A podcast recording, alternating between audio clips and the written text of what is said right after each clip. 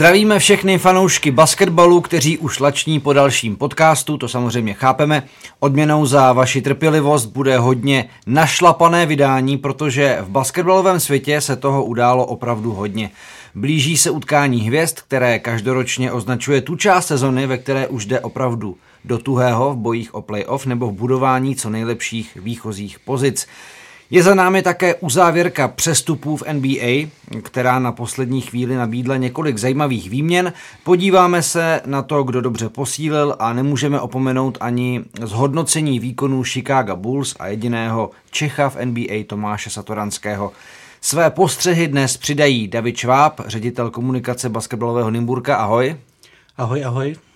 Jakub Eichler z PR oddělení České basketbalové federace. Ahoj všem Jirka Janota ze sportovní redakce ČT Sport. Ahoj. Nazdar. Od mikrofonu vás všechny zdraví Jirka Kalemba. Ještě si dovolím na úvod jeden dozvuk událostí kolem Koubího Bryanta, protože když jsme točili ten poslední podcast, byl to pouhý den po té tragédii a všechno to bylo hodně čerstvé. Eh, od té doby samozřejmě se udály některé věci, jako třeba oficiální vyjádření LA Lakers, jak to vlastně ovlivní celou organizaci nebo na dobro změní. Eh, spousta eh, historických eh, legend, hráčů, osobností se k tomu vyjádřila. Mimo jiné i LeBron James. Jak jste vlastně v těch posledních dnech tohleto už zpracovali a jak vám ta realita všedních dní už to třeba nějakým způsobem pomohla přijmout? Hoši.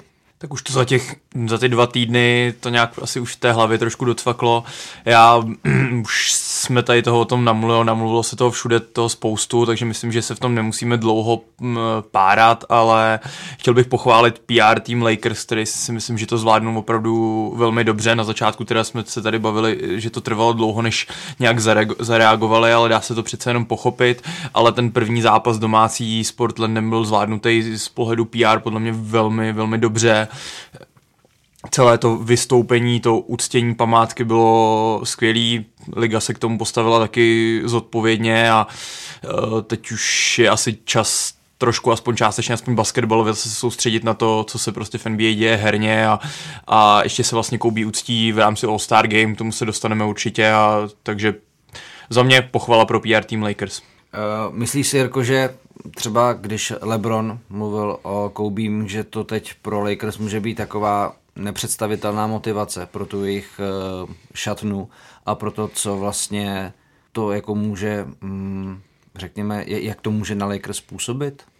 Nepochybně. Eh, určitě tohle motivace je ještě větší vyhrát uh, titul pro tento rok už tak bylo pro Lakers velmi motivující a tahle nešťastná nebo strašná událost samozřejmě tu motivaci dává ještě, ještě větší, ale už i tak uh, mají Lakers jednotliví hráči tu motivaci velkou samozřejmě také. Pokud bychom si je rozebrali, tak uh, LeBron, tam se o to nemusíme bavit, tam prostě chce uh, vyhrát další titul, poprvé, poprvé ve velké dynastii Lakers a samozřejmě teď i uctít tak i památku Kobeho. Jsou tam hráči jako Dwight Howard, který se chce jako trochu vyléčit z té jeho situace, kde nebyl úplně přijímán dobře. Kyle Kuzma se hledá, těch hráčů, kteří mají svůj osobní příběh, eh, proč ten titul potřebují nebo touží potom vyhrát právě letos je hodně. A ještě ta smrt Kobeho Bryanta je spojila ten další jako motiv, aby, aby prostě nejslavnější značce jedné ze dvou v NBA, počítáme ale samozřejmě i Boston Celtics, tak eh, tam titul vrátili. Já se spíš akorát obávám, jestli to nebude na ně až být ještě, ještě o to větší tlak, že teď, už, už teď jsou Lakers pod obrovským tlakem a v důsledku téhle události to pro ně bude ještě o to náročnější. No, to nepochybně, no. Tam je o, jde o to, jestli to ty hráči unesou.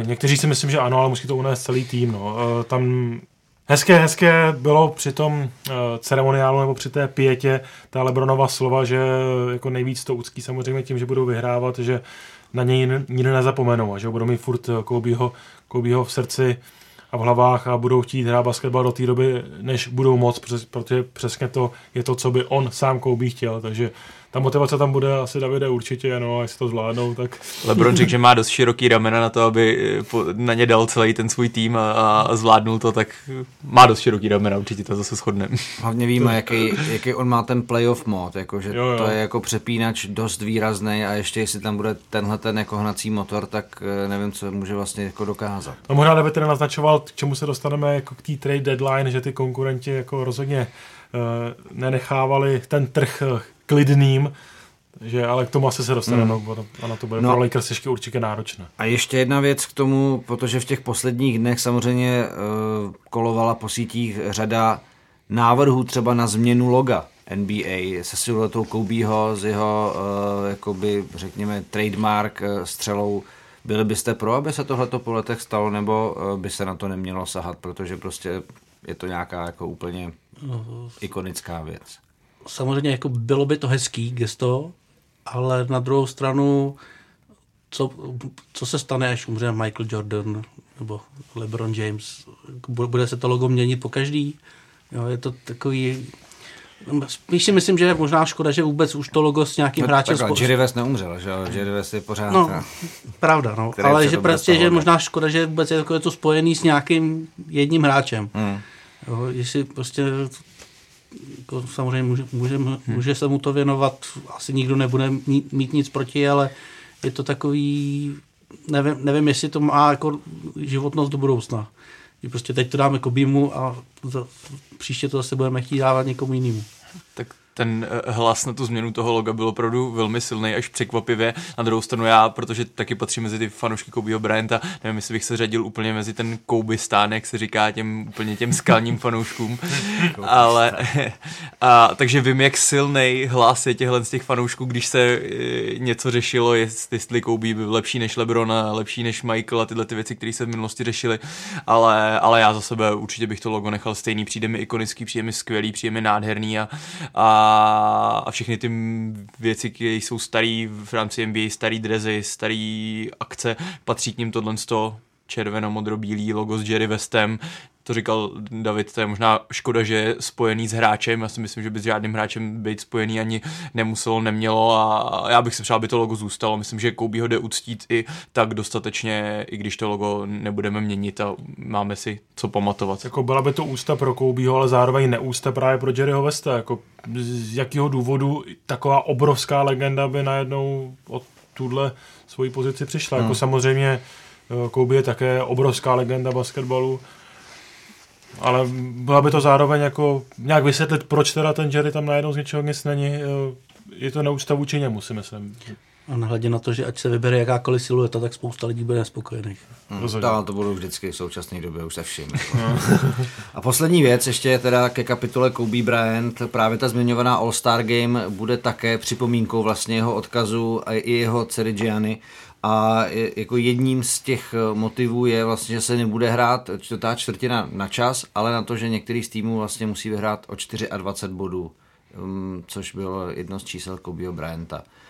Je to podle vás jako, jako OK záležitost takhle do toho sáhnout, namísto toho, že mít drezy, připomínat si to, tak to vlastně vzít i uh, v rámci té hry a těch pravidel v podstatě, Kubo? Uh, za mě proč ne, ta All-Star Game je stejně věc, která je braná tak trochu jako s rezervou, spíš se eh, u hráčů do těch životopisů zapisuje, kolikrát byli vybraní do toho All-Star týmu, to je to, co se potom počítá, jestli tam byli 15krát, 18krát, 10krát, to je to, co se bere v životopisu a kolikrát vyhráli, kolikrát byli v základní pětce, to už nikoho vlastně v této fázi nezajímá, takže proč ne, je to docela zajímavý, třeba to tu All-Star Game dokáže oživit a třeba to přitáhne nové diváky, já jsem četl, že ta All-Star Game nemá taky v posledních letech moc dobrou jako sledovanost celkově, jak ta liga hmm. teď klesá trošku, tak, eh, tak proč ne? Všichni se těší na, na slam dunk, na soutěže v trojkách a na tyhle ty věci a jestli to pomůže tomu, aby se víc lidí dívalo, aby ten zápas byl třeba napínavější pro ty hvězdy, které v něm budou hrát,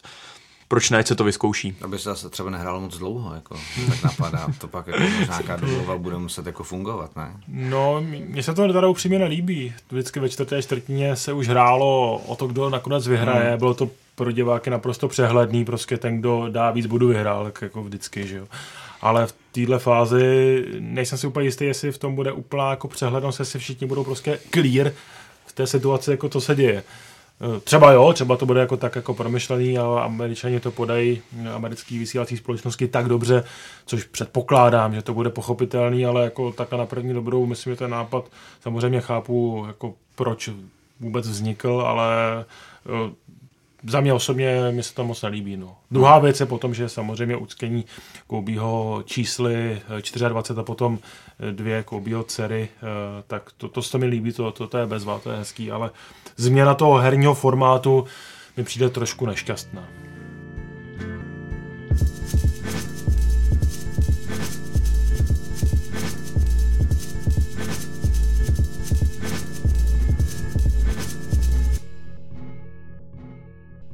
Dobře, pojďme na věc, která nechybí v žádném našem podcastu od doby, co je připravujeme a co v NBA působí Tomáš Satoranský.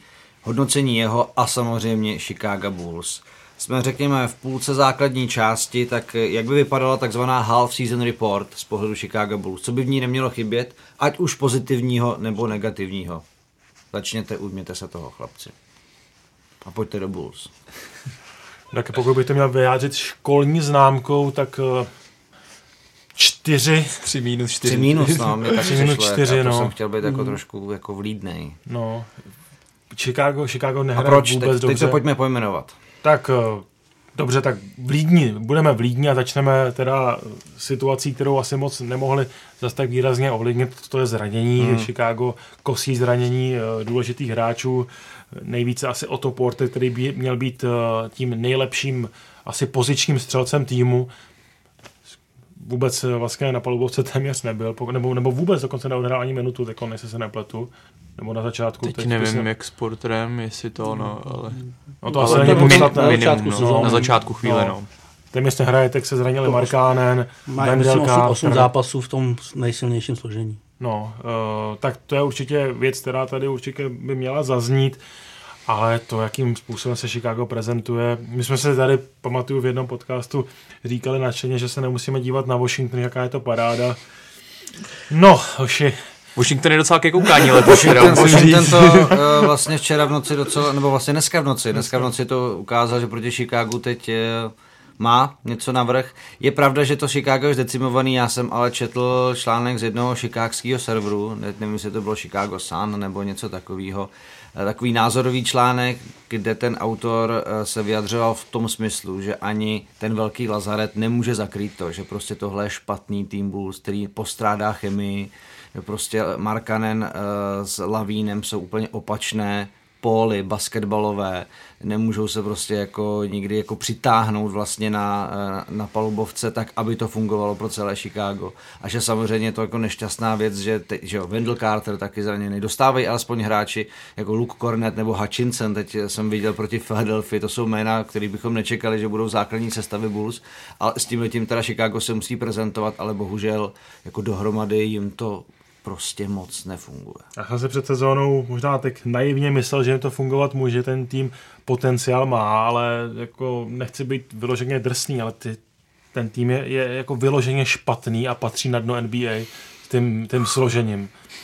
Podle mého názoru to fakt tak je. Tam jediný, kdo je vyloženě dobrý scorer, konzistentní, je Zachlavín, který na, dru- na druhou stranu dokáže ale udělat 9 ztrát v zápase a tu koncovku úplně zkazit. Uh, Tomáš Satoranský tomu by se dostal až jako, jako samostatně, ten samozřejmě nějakou roli, roli si plní, ale uh, prostě vůbec se mi nelíbí, jak hrajou a nemají ani jako potenciál se nějak výrazně zlepšit, podle mě.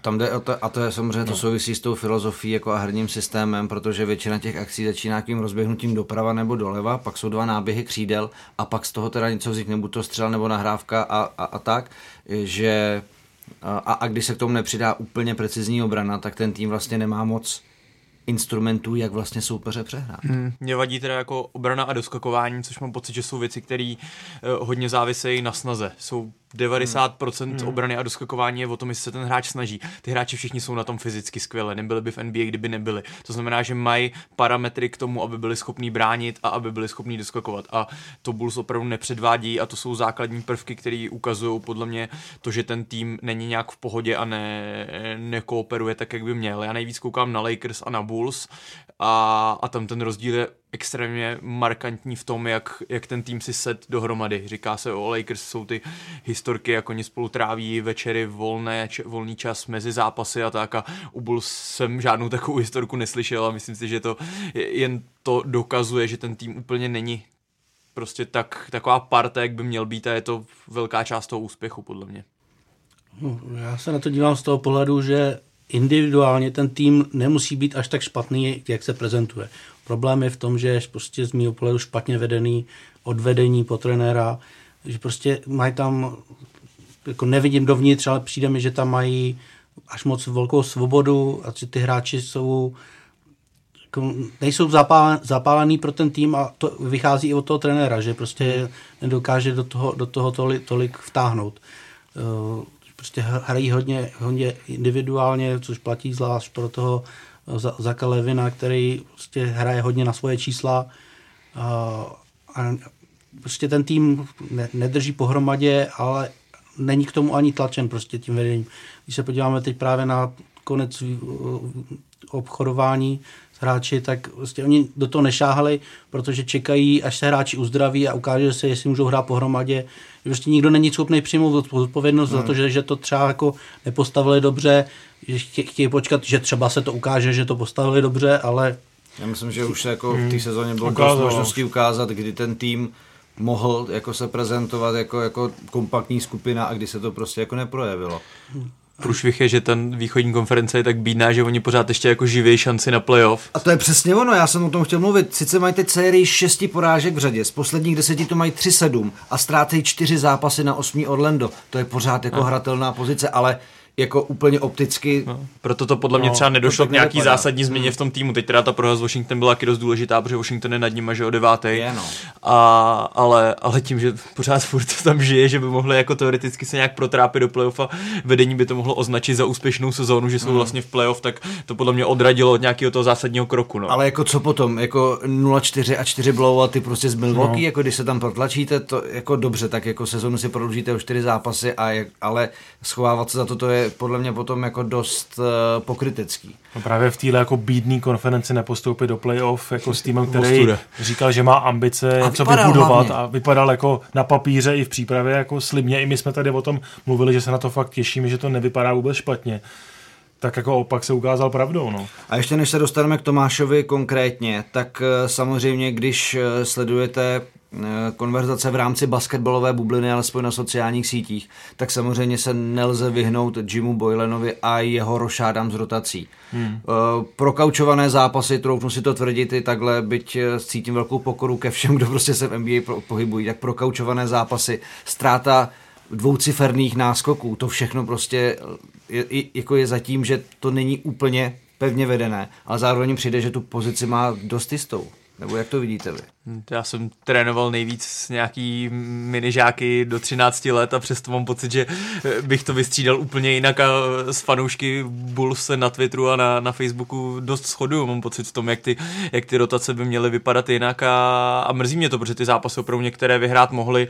Součástí toho docela často je i Tomáš Satoranský, který pak v některých momentech chyběl na hřišti a hmm. hráči jako Kobe White nebo Archie Diakon prostě neumějí bránit vůbec, mají s tím fakt velký problém problémy a, a hrozně mě to mrzí to takhle vidět a vlastně muset to sledovat nebo tak. Já prostě e, hrozně Satimu fandím a hrozně se to snažím, abych jako do toho viděl, aby to nebylo jen tak změšku, že tady kritizujem, že, e, že hrajou blbě, že jsou blbě koučovaný a tak, ale jako prostě je, s Jimem je něco špatně. No. Je pravda, že bylo x zápasů, kdy Bulls hráli dobře, Saty odehrál taky skvělé minuty, třeba i byl v ten moment jako klíčovou osobností na palubovce, jak v obraně, tak v útoku. Prostě ten uh, jejich uh, basketbal dával smysl. Dal se to koukat. A najednou z nic prostě třeba Tomáš plus ještě někdo vystřídá a swing dolů o 15 bodů. Ale někdy to je velmi necitlivý, to vypadá, no. kdyby to podle nějaký šablony úplně mm. jedno, jako to je, když jste hráli i sports a měli jste nastavený automatický střídání, tak se to jo, prostě jo. v jakýkoliv fázi promíchalo. Občas to, občas to tak bývá, to asi mám teď zkušenosti z, z Nyburka, že vlastně občas mají trenéři nastavený, aby ko, kolik hráči mají mít minut, hmm. podle toho se to pak snaží uh, dodržovat. Taky se nám občas v se stane, že hráč dá tři trojky za sebou a a trenér ho v tu chvíli stáhne. Hmm. Jo, samozřejmě otázka, jak to mají v Chicagu, v Chicagu nastavený. Uh, jsou hráči, kteří prostě mají na papíře 30 minut, který musí odehrát, uh, tak prostě zrovna mu to vychází, takže do toho musí sáhnout.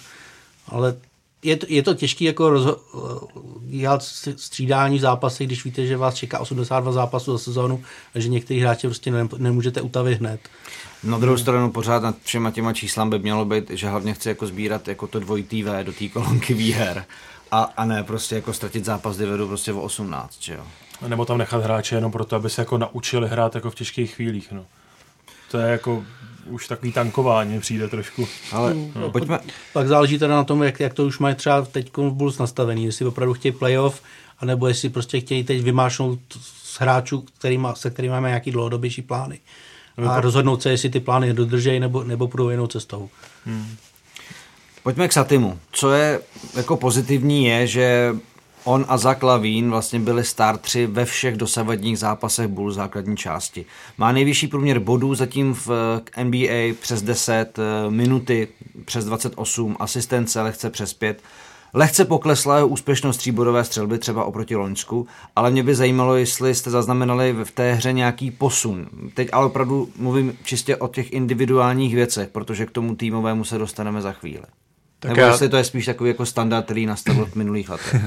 Eh, já, když jsme tady Jima Boylena kritizovali, tak ho teď musím zase trošku zpětně pochválit, že se úplně neunáhl s změnou té rotace právě ohledně Satyho, protože tam po té první sérii proher padaly hlasy od fanoušků a i tam nějaké zákulisní, jestli by neměl začínat v základní pěce Kobe White, přestože on vlastně není jako rozehrávač, ale nováček, vysoký draftový pick Chicago a Jim Boylan zůstal teda u Satyho, za což jsem rád a je to pozitivní, za to může i ten kontrakt, který Saty podepsal, že už, jak jsme se tady bavili v minulých letech, že eh, ty peníze opravdu dělají nějaké ty minuty a nějakou tu pozici v tom týmu.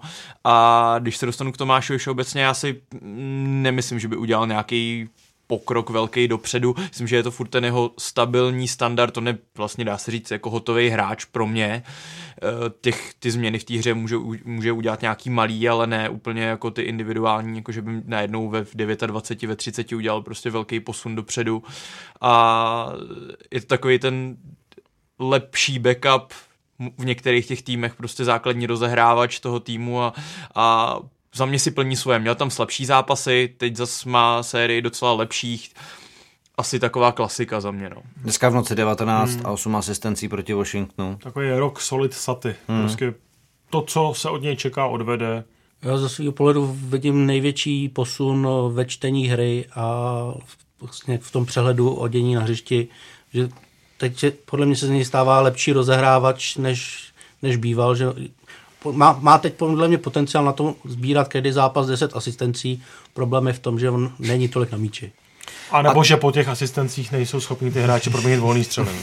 A to je ještě právě jedna věc, jestli to je právě ten obraz Tomáše, který jsme čekali, když jsme tady třeba v loni snili o tom, že by měl tým, ve kterém by měl tuhle tu pozici, tuhle minutáž a tuhle roli, tak jestli se stal tím hráčem, kterého jsme před, nebo u kterého jsme předpokládali, že se stane, anebo je spíš ještě víc svázaný tím systémem, protože třeba pod jiným trenérem by se mohl rozvinout, nebo by ty jeho schopnosti mohly nějakým způsobem víc vyniknout. Nebo je tím Tomášem Zatoranským, kterého jsme čekali, že má starting job a za mě asi, asi jo, za Klavín tak plní takovou roli víc driblujícího Bradleyho Bíla z Washingtonu z minulých let a s Bradley Bílem mu to sedlo, s, s Lavínem si myslím, že taky mají docela solidní jako chemii, mají tam tu akci, která vychází v každém zápase, ten backdoor z rohu, kdy hmm. tam Lavín potom e, tvrdě smečuje do koše, myslím si, že Lavín si na něj nestěžuje, že mu vytváří dostatek jako volných střeleckých pozic a, a Tomáš podle mě plní tu svoji roli toho, že je nesobecký hráč opravdu, který vytváří ty pozice pro ty své spoluhráče a jen trošku lepší, aby to, aby to dávali taky, no. Jasně, že Saty tam má chyby v tom, bavili jsme se tady o tom, že by možná mohl být trošku silnější v tom nájezdu, že když jde do koše, tak ty, eh, ti velcí pivoti v NBA ho pořád jsou schopni odstrčit a pak to má velmi těžké vyhazovat na trojku, na ty, na ty střelce, ale, ale, ale podle mě plní, já si myslím, že plní to, co jsme jako očekávali. Já jsem si přál, aby ty čísla měly ještě o trošku lepší, když už je to starting point guard, ty asistence třeba o jednu, o dvě víc, vzhledem tomu, jakým způsobem on je schopen ty hráče nalézt, ale to není tady chyba podle mě Satyho, ale spíš tím, že je opravdu hodně otevřených střel dobrých eh, pokusů, zkrátka jeho spoluhráče nepromění. No a už si o tom hovořil, že mu poklesla trochu střelba za tři. Eh, je to trochu vidět, viděl jsem teď pár, pár eh, posledních zápasů Chicago a jsou tam situace, kdy to prostě Tomášovi hod nepadá. No. Tak hmm. třeba teď v nějaký fázi, kdy je zase trochu v útlumu střelecký, ale proti zase Washington 19 bodů je to takové na houpačce furt. No. A tak ty trojky budou souviset určitě s psychikou, že prostě hmm. když víš, že tomu týmu se nedaří, tak prostě není ta pohoda na to, aby ty trojky proměňoval s takovou přesností, jako hmm. to měl třeba ve Washingtonu, kdy vlastně se od něj zase tolik nečekalo. Samozřejmě všichni by asi chtěli, aby měl čísla, jako má v národním týmu, což ale bohužel v tom NBA asi nikdy mít nebude, protože prostě není takovou hvězdou, aby to ten tým na něm stavěl hmm. natolik, aby prostě měl ten míč tak často v rukou jako v národním týmu. Je prostě všichni, ať asi půjde do jakýhokoliv jiného týmu, vždycky k němu dají nějakýho, nějakýho hráče na křídlo, který bude hrát s míčem. Jo. Takže prostě on nemá, nemá, nemá ten míč tolik v ruce, aby prostě sbíral ty čísla takový, jaký asi by oni všichni, všichni chtěli. Pokud jako mám třeba najít ještě další věc, ve které vidím zlepšení, tak jo, vlastně kolik on získává míčů v obraně, vlastně opravdu v čtení hry, obraně se zlepšil natolik, že prostě je schopný vypomáhat a získávat míče mnohem, mnohem líp, než to měl dřív. Ale prostě, myslím, že teď je prostě na, na té úrovni, na který asi bude a vejš, musel by, musel by prostě si v hlavě nějak přepnout do toho reprezentačního módu a prostě nechávat si ten míč a hrát víc prostě jeden na jednoho, ale to myslím, že Saty prostě nikdy ne, nebude schopný, protože on je prostě týmový hráč. A a to se do NBA nehodí. Ale to na něm vlastně oceňovali už autoři toho loňského článku na Ringu, kdy vlastně oceňovali tu jeho nesobeckost, eh, až se nad tím pozastavovali, jak jako hodně raritní je v to vlastně v NBA je a zároveň vyzdvihovali i ten jeho obranný instinkt. Takže to jsou asi věci, na kterých může jako dál stavět, podle mě, ať už, ať už bude kdekoliv. Když David zmínil tu reprezentaci, když ještě si dovolím jednu poznámku, poznámku k Satimu, tak uh, tam uh, vidím jednu podobnost s národním týmem, kde on není jenom tím herním, ale i tím jako vokálním lídrem, že dokáže strhnout a i seřvat třeba spoluhráči, tak to teď v Chicago vídám, ve Washingtonu jsem to neviděl, že jako fakt sjede někoho na palubovce, proč to udělal špatně, nebo že mu nenahrál míč, nebo cokoliv, že se snaží opravdu ten tým řídit i, i verbálně, nonverbálně, prostě způsobem, kterým by měl lídr a rozehrávač jako dělat. Hmm. Což se mi jako docela líbí, že to, to je správný hmm. posun. A pak taky teda, co mi přijde, jako co ho, jeho osobně brzdí, že vlastně nemá parťáka na pick and roll hmm. takových kvalit, jaký, jaký by potřeboval. Prostě Wendell Carter ani Mark Cannon, prostě to, to, s ním nesehrají tak, jako je, je Tomáš zvyklý. Jako Ondra Balvín.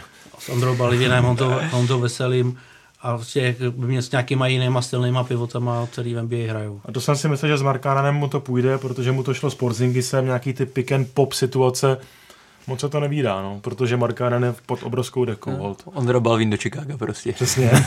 Dobře, ne, Tak jo, tak já myslím, že Chicago jsme asi probrali dost zevrubně a pojďme na další poznatky týmu z východu a západu. Některé necháme potom až do kapitoly ohledně přestupů, protože tam to s tím také souvisí. Ale na východě teď rozhodně aktuální superforma Toronto, 15 výher v řadě co za ní stojí a co to znamená vůbec pro východ, protože Toronto jsme tady docela šmahem odepsali a myslím, že, myslím, že nejen my, ale si jakám Laury prostě to pořád funguje. To je jako neskutečný, co Toronto předvádí, eh, vzhledem k tomu, jak vlastně přišli o Kováje a teď, teď mají našlápnuto navíc výher, než, než když tam Kovaj minulou sezónu hrál v základní části, takže uh, neskutečná práce Nika Nerse a hmm. i Masaya Ujiriho jako generálního manažera, protože ten tým má obrovský problémy se zraněním. Laury, eh, Siakam i Fred Van Fleet vynechali spoustu zápasů, oni přesto hledají hráče z lavičky, kterých jsme taky toho moc neslyšeli předtím a udržují neskutečnou bilanci. Teďka to je eh, franchise rekord ve výhrách, klubový rekord, který teď předvádějí těch 15 za sebou, takže velké překvapení a můžou mířit vysoko ač to asi podle mě nikdo moc moc nečekal, kromě nich samotný, možná ani oni samotní nevěděli, že uh, budou mít našlápnuto na druhé místo a kdyby Milwaukee nepředváděl to, co předvádí, tak, uh, tak mohli být na jedničku východu. A ten střed z Milwaukee se blíží, za pár zápasů k tomu dojde. Mě by zajímalo, jestli podle vás je Toronto teď jediným týmem, který může Milwaukee zastavit, protože rozjetý Janis a ta jeho skupina e, zatím míří za fantastickou bilancí po základní části. No, nemyslím si, že jsou jediný tým, který dokáže Milwaukee zastavit. E, jako Milwaukee hraje, hraje skvěle, ale zvlášť teda na západní, v západní konferenci těch týmů bude víc ve východní. No, tak to už se bavíme ale o finále v podstatě, že jo? protože jako Jasně. na východě... Samozřejmě, ale myslím si, že, že ani to Toronto, pokud bude Milwaukee v plné síle, by nemělo, nemělo hmm. porazit. U Toronto vidím tam to vlastně takový přesný opak toho, toho Chicago, že vlastně tím se povedlo složit tým, který drží pohromadě, vlastně zájemně si ne, ne, nezávidí, prostě je jedno, kdo, kdo zrovna v tom zápase dává body, nemají tam vyloženě jednu velkou hvězdu, když si jakam do ní roste, ale mají, mají to postavení prostě na tom, že mají konzistentní 10 hráčů a vždycky někomu se ten zápas povede. A je to prostě tým, který je postavený na týmovosti a ne na hvězdnosti a to, to je na tom sympatický. Podle mě získali tu DNA šampionu tím mistrovským titulem z minulé sezóny a je to prostě v nich. Jeví a... se to logicky. No. a je to na jejich hře vidět, že se prostě věří, že hrajou skvěle. No a potom k té otázce, jestli na východě ještě někdo kromě Toronto nějakým způsobem může ohrozit Milwaukee, tak si furt myslím, že ta Philadelphia má jako potenciál obrovský, jenom stále to ne a ne rozvinout naplno.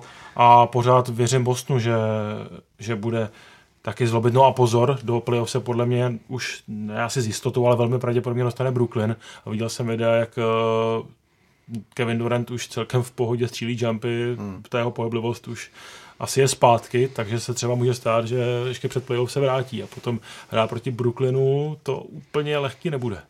No a ještě na východě zmiňoval se Philadelphia, ta byla pod určitou dekou, teď měl několik skvělých zápasů, ale i Furkan Korkmaz našli jako nějakýho střelce, po tom, co odešel JJ Redick eh, a eh, podle mě Philadelphia potřebuje víc, aby přitlačil Al Horford a Tobias Harris. A Joel Embiid teď měl takovou tu eskapádu s tím, že možná není tak úplně spokojený, protože asi mu chybí Jimmy Butler a kde si co si.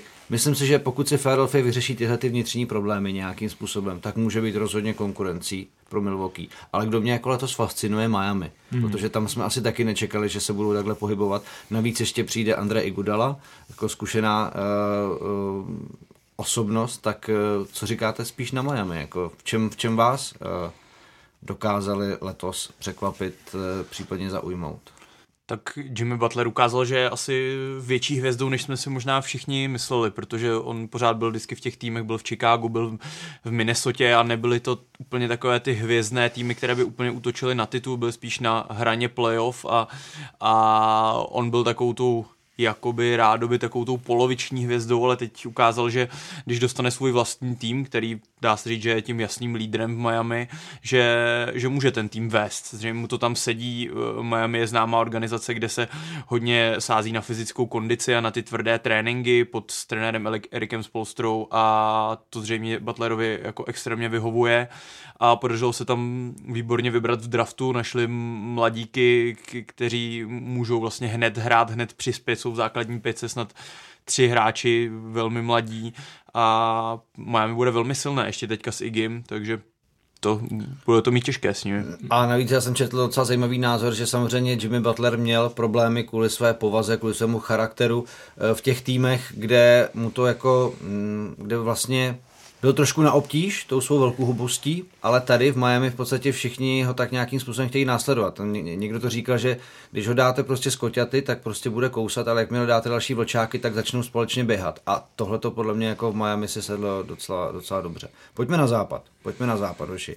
Uh, Zion Williamson konečně hraje dneska v noci 31 bodů, jeho kariérní maximum zatím a vypadá to, že fakt jako když si nějakým způsobem ukočíruje své pohyby a dopady po doskocích, tak to je prostě to zvíře, který jsme čekali.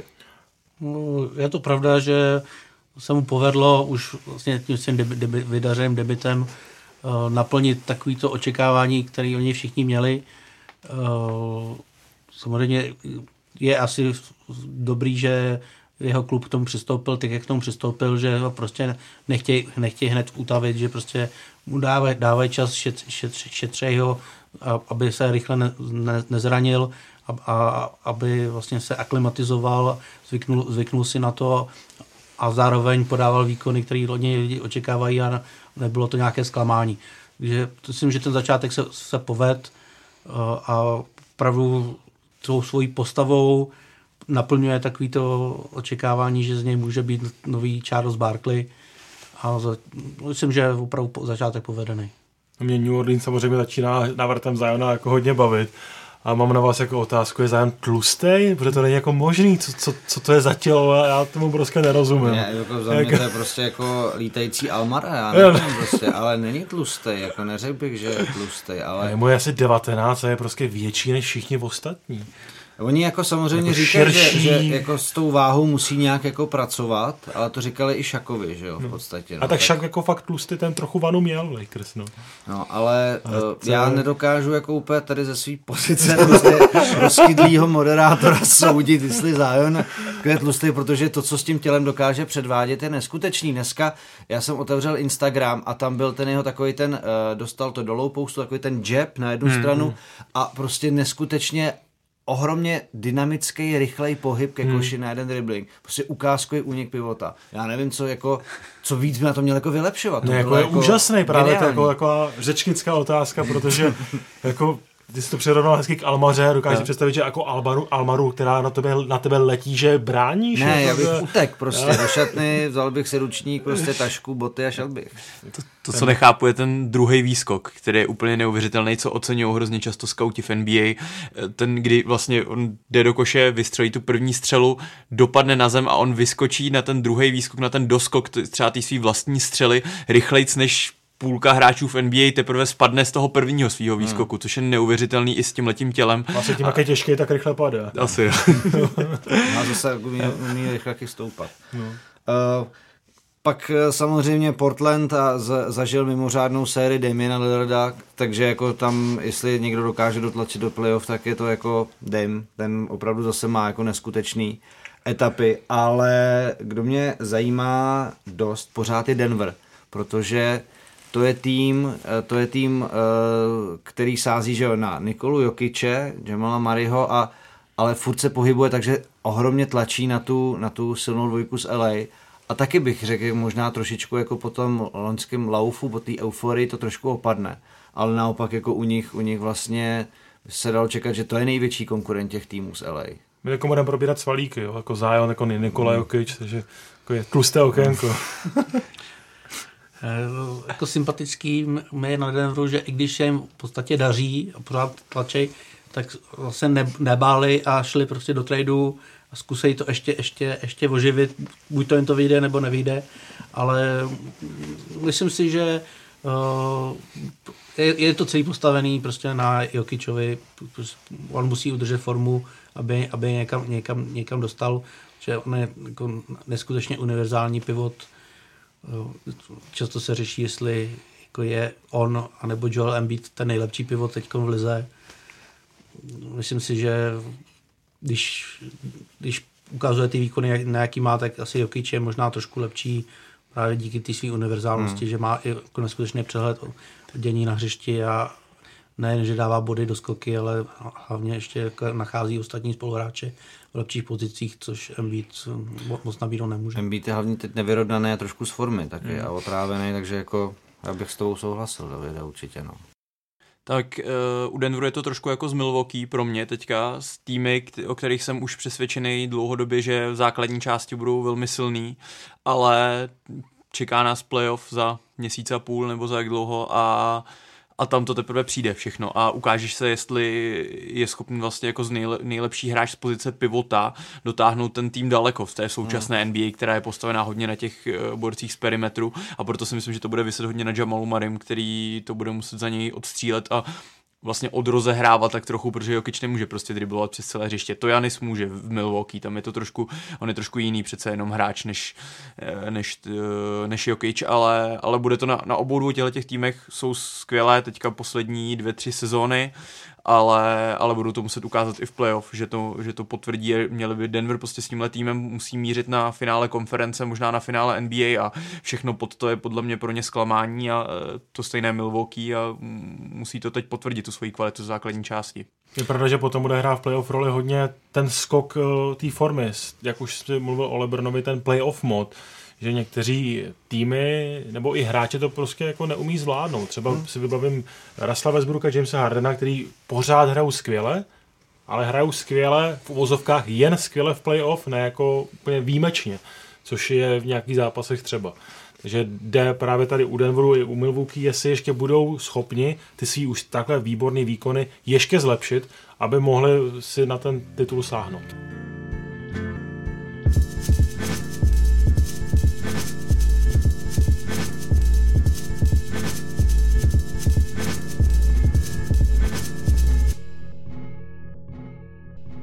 Pojďme právě k těm přestupům, protože tam se budeme i o těch eh, spolufavoritech na titul bavit. Eh, já jsem to měl sice poskládaný jinak, ale musím začít otázkou na LA Clippers, protože Lakers i podle slov Lebrona mají, řekněme, chemii takovou, která si sedla a nechtěli ji ničím narušovat. Takže byli takzvaní sleepers, nešli do žádného velkého tradu.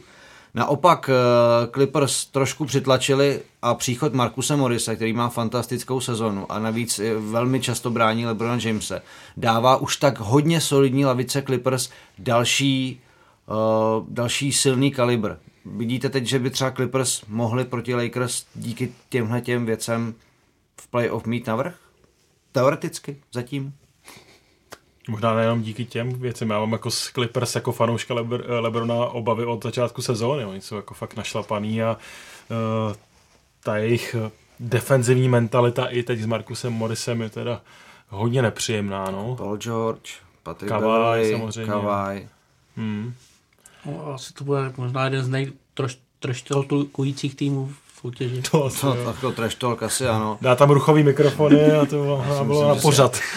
Jenom doufám, že se dočkáme té série, protože o té se mluví už tady hrozně dlouho, jako jsme tady mluvili třeba předtím, že se nikdy nedošlo na to, že se Kobe s Lebronem potkali proti sobě v sérii, tak teď už se od toho léta se teď mluví o tom, jak hrozně by všichni chtěli vidět Lakers versus Clippers a jen doufám, že ty, ten bracket, ten pavouk playoff vyjde tak, že se prostě dřív nebo později na sebe narazí a to pak bude, to pak bude podle mě velká paráda. No, vypadá to na finále konference teoreticky, kdyby to jako skončilo tak, jak to je teď. No, no. Tam se to tak mění, druhá, třetí, čtvrtá, hmm. pátá pozice na západě, to, že, to, to, že se můžou ty týmy hodně přeskákat. Takže právě proto doufám, že to tak hmm. vyjde klidně už třeba ve druhém kole, aby to, aby to byla prostě ta pořádná řeš, která by opravdu všechny bavila. Tam by ta sledovanost určitě v klesající v NBA byla špičková. Trade, o kterém se v zámoří mluvilo opravdu hodně, uh, proběhl mezi Minnesota a Golden State. Andrew Wiggins, někdejší jednička draftu, hráč, který ale sbírá jako velkou kritiku na své výkony, míří tedy uh, k Warriors a D'Angelo Russell, který přišel uh, z Brooklynu, teď zase míří do Minnesota, kde bude hrát se svým bývalým spoluhráčem z univerzity Kylem Antonym Townsem.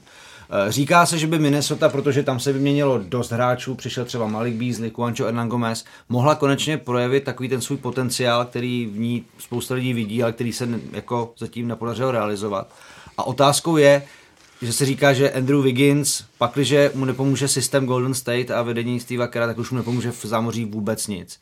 Pro koho si myslíte, že je to lepší fit, nebo myslíte si, že z toho můžou profitovat oba dva týmy z tohohle? No, ten, ten trade je podle mě vůbec jako ten, co dává největší smysl pro oba dva týmy ze všech tradeů, co, co se v téhle sezóně staly. Je, prostě v Minnesota to měl pomoct stanu rozehrávače, který potřebuje být tím hlav, hlavním a Golden State se vlastně zbavilo hráče, který až se vrátí Steph Curry uh, s Clay Thompsonem pro ně bude nepotřebný. A naopak získali hráče, který pokud dokáže konečně naplnit svůj potenciál, může aspoň částečně nahradit Kevina Duranta a v tom případě Golden State můžou do příští sezóny jít v podstatě v podobné pozici, jako byly v minulý sezóny. Takže vlastně přijde mi to skoro, skoro geniální trade tady se uskutečnil. Určitě win-win hmm. z obou stran. David tady zmínil Golden State a po, po, podle mě to bude fungovat i v Minnesota, protože eh, Carl Anthony Towns ještě nehrál s vyloženě All-Star Guardem, pokud se nepletu, byl tam teda Jimmy Butler, hmm. ale to byl kat ještě teda hodně mladý. Jestli tam vůbec Ale byl. hlavně no. si byl tam, byl No. tam, ale oni si spolu nesedli prostě No. herně, ten Jimmy je Hmm. fakt specifická Takže myslím postava. si i tím, že se znají z univerzity, že by to mohlo jako fungovat uh, i Minnesota. Dobře, mně připadala Minnesota před lety jako tým, který má na to postoupit hodně daleko v playoff, nenaplnil nikdy ten potenciál, tak snad už konečně, protože od dob Kevina Garneta trochu strádají. Trochu jo, no. No. Minnesota bude muset dát 150 bodů, protože Towns ani, ani Russell moc nebrání, takže to bude, obránci, no. to bude jako asi pro no. mě, pro mě těžký. No. A pojďme ještě na Houston, ten taky byl součástí tradu teda ještě před deadline a ti vyměnili svého jediného centra, Quinta Capelu do Atlanty a přišel střelec Robert Covington. Uh, tady s tím small ballem Houston dokázal vyhrát uh, jak proti Lakers u nich, tak teď vlastně porazit i Boston. A hodně se diskutuje o tom, jestli teda to je pro playoff to, co to má být, anebo jestli Houston prostě udělal krok vedle a z tohoto malou sestavou v playoff nemá šanci. Mě by zajímalo, jak to vidíte vy, protože uh, už tak jako zajímavá verze uh, střeleckého basketbalu dostala ještě jeden rozměr v tom, že prostě nejvyšší hráč uh, v Houstonu teď, nevím, nemá přes 195 cm. Ne, 201 se falšem. Ale stejně jako kapela Ne, prostě jo, já si myslím, že, že teď, teď je to ten takový efekt něčeho nového, hmm. že ty soupeři si s tím ještě neumějí poradit. No, ale nevím, no, jako basket celkově se ubírá o to, že pivoti mizej, ale aby, miz, aby, to, Tohle zmiz, extrém. aby to zmizelo až takhle. Uh, Mně celkově vůbec ten trade z pohledu Houstonu nedává smysl, že kap, kapelo, i když jako není to vyloženě hvězda, tak je to prostě ho- hodně dobře hodnocený pivot a zase náhradu za něj nedostali až takovou, aby, abych do takového tradu šel, takže vůbec nevím, co zatím je. Podle mě museli vědět, že buď to jako ho to přestává bavit, nebo, nebo že bude často zraněný, nebo že prostě nevím, proč, proč v takovýhle trade se ho zbavili. Vždycky jsou fajn tyhle ty nekonvenční týmy v NBA, aby to po každý vypadalo jinak. Lakers zase staví na samých pivotech, tak jsou tam velký, ta hra zase je trošku jiná, tak ten Houston eh, do toho jde opačně úplně. Konečně se asi naplnili sny Mikea D'Antoneho jako trenéra, eh, který opravdu miluje tady ten run and gun herní styl a asi ve spolupráci s Darylem Morim, s generálním manažerem, potřebovali trošku zariskovat, protože eh, spekuluje se o tom, že D'Antoni mu teda končí smlouva po sezóně, spekuluje se o tom, že Houston s ním nech, nebo nech, neprodloužili s ním před začátkem téhle sezóny, tak se dá dost očekávat, že po téhle sezóně už trenérem nebude, pokud náhodou nevyletí, nevyhrají titul.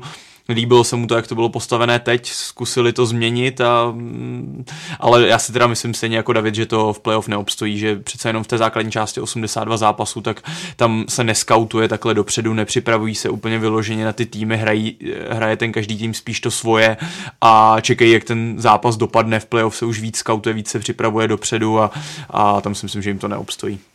A poslední věc eh, z téhleté škály eh, přestupů Andre Igudala, který byl vyměněn do Memphisu. Na začátku řekl, že nehodlá za Memphis hrát a v podstatě jenom čekal na nabídku, na kterou chtěl kývnout, která se dostavila z Miami, eh, kde teď přináší playoff zkušenost a pořád i po té, co teda už v posledních letech nebyl úplně samozřejmě jako top hráčem, tak i nějakou tu otevřenou střelu dokáže trefit, ale mě by spíš zajímalo, jako jaký precedens to nastavilo na tuhle tu situaci, protože o tomhle se teď v zámoří nejvíc hovoří, že v podstatě to, jak on to sám prodával, jak, to, jak dokázal i novináře, kteří uh, působí samozřejmě dost nestraně, jak je dokázal získat na svoji stranu tímhle tím svým narrativem, to, jak to, jak to vlastně prodával, tak uh, jestli to jako v něčem může působit jako třeba case study, jakože prostě jak si hráč dokáže ovlivnit svůj vlastní osud. Pakliže má teda už zapasem nějaký ten titul a nějaké jako rezimé, dobré.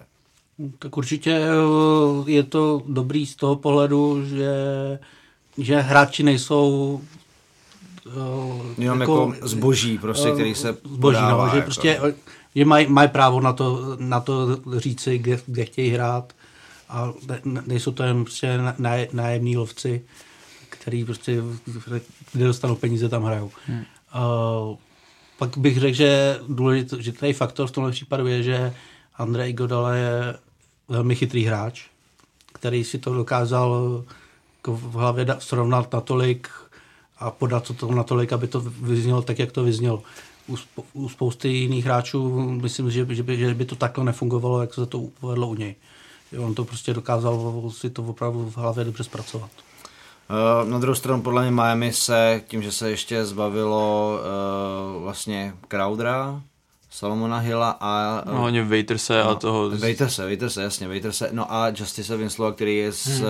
trošku hapuluje se zdravotními problémy jako dlouhodobě. Tak podle mě Miami tím tím se jako stali vítězi. Vítězové jako toho, toho draftu, aspoň jako pro mě. Hmm. A No ale podle mě to je i dobrý pro, pro ten Memphis. Bavili se hráče, který za ně nechtěl hrát a získali velmi solidní. Ten Winslow se mi moc líbí, když se dá zdravotně do pořádku. No, když je zdravý, tak hraje moc dobře. A je to takový ten typ eh, solidního ofenzivního hráče, ale mnohem ještě lepšího jako defenzivního. A pořád mají Jamorenta, který prostě Jamorent, vypadá, přesně tak. Jako Jonas Valanči u nás, tak jako rock solid pivot. A poslední věc, jenom zmínka, koho mi bylo nejvíc líto za celý trady je André Dramont, hmm. eh, který prostě, jako samozřejmě víme, že to je hráč, který eh, má nějaké limity, na druhou stranu prostě víte, že od něj double double můžete čekat v každém zápase. A on dal takový satirivný tweet vlastně na sítě o tom, že prostě dal celé své srdce Detroitu. A vzhledem k tomu, že Detroit asi se chystá na nějaký rebuild a říkal se o tom, že uh, Dramont chtěl příští rok uplatnit svou obci, tak se ho prostě zbavili tak, že ho poslali do Clevelandu, což ještě jako destinace teď jako není úplně zářná. A prostě ty, jako za ty roky služeb, sorry kámo, takhle to je to je ten opak těch toho, co, o čem tady mluvil David, o tom, že nevzal ten svůj osud do svých rukou a nedokázal ten narrativ těm novinářům dostatečně prodat. Já teda jsem ten, abych se jenom ještě chviličku vrátil k tomu Igimu, tak přestože ho mám rád, tak jsem to úplně nebral, tenhle ten jeho eh, vydupaný vlastně před, přestup, protože on eh, byl označovaný v médiích za podnikatele, ale on hmm. není podnikatel, on je prostě zaměstnanec, má smlouvu a to, že je ten systém NBA nastavený takhle a že byl vyměněný a že si jen tak řekne, že za ten tým nebude hrát, tak vlastně jak kdyby porušuje, smlouvu. porušuje smlouvu, což se mi teda nelí, úplně se mi to nelíbilo, přestože ho mám hodně rád, tak, tak s tímhle jsem s ním úplně nesouhlasil, a, ale na druhou stranu právě André Drummond tento odnesl teďka výměnou do Clevelandu. Já ten se mi taky moc líbí. Já doufám, že to pro něj není jako konec, že bude teď uh, točit svoji kariéru v týmu, který na příští dva, tři, čtyři roky nemá úplně zářnou budoucnost a doufám, že se mu podaří třeba, že ho podepíše některý z lepších týmů, no, který bude potřebovat pivota do budoucna. Já jako Cleveland mám rád, samozřejmě jako z logiky mého fanouškovství NBA, ale jako nechápu, proč se k tomu Cleveland, i Cleveland odhodlal. Jako... Ještě navíc, Tristan Thompson, no, Kevin Love. jako upadající Kevin Love, Tristan Thompson a... a... No, víc, jako tomu Dramondovi končí smlouva, že jo? Jako, co s ním budou jako dělat? On přece nebude tam asi chtít pokračovat, to by musel dostat strašně peněz a nikde jinde by ty peníze nedostal. A je, je, jako z pohledu Clevelandu mi to přijde fakt a nebo, zvláštní. A nebo po něm sáhne někdo, kdo příští rok bude trošičku jako zbrojit a bude se jim hodit do koncepce, ale to je prostě větší. No ale to je dobře pro Dramonda, ale jako co z toho dostane Cleveland? To těžko říct, no. no. A ten ho dostal v podstatě jako za zlámanou grešli, jako ten jo, jako je to, dát to, nic. Strašně málo, no. no. A, a, Zkusili to.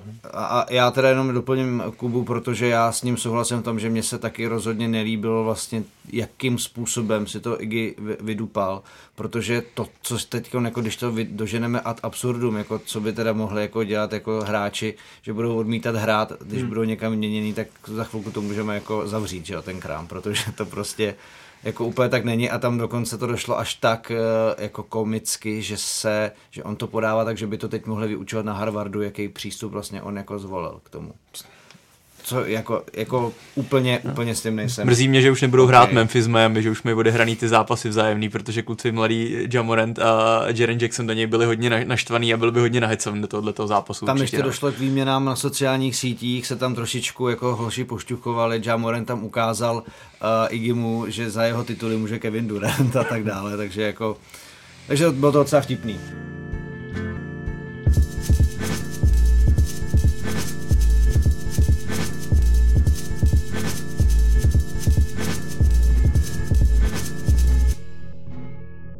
Pojďme to uzavřít velice rychle, protože dneska jsme opravdu eh, hodně obsáhlí a naší poslední kapitolou jsou výkony Nymburka, který vyhrál základní, svou základní skupinu Ligy mistrů s bilancí 12-2.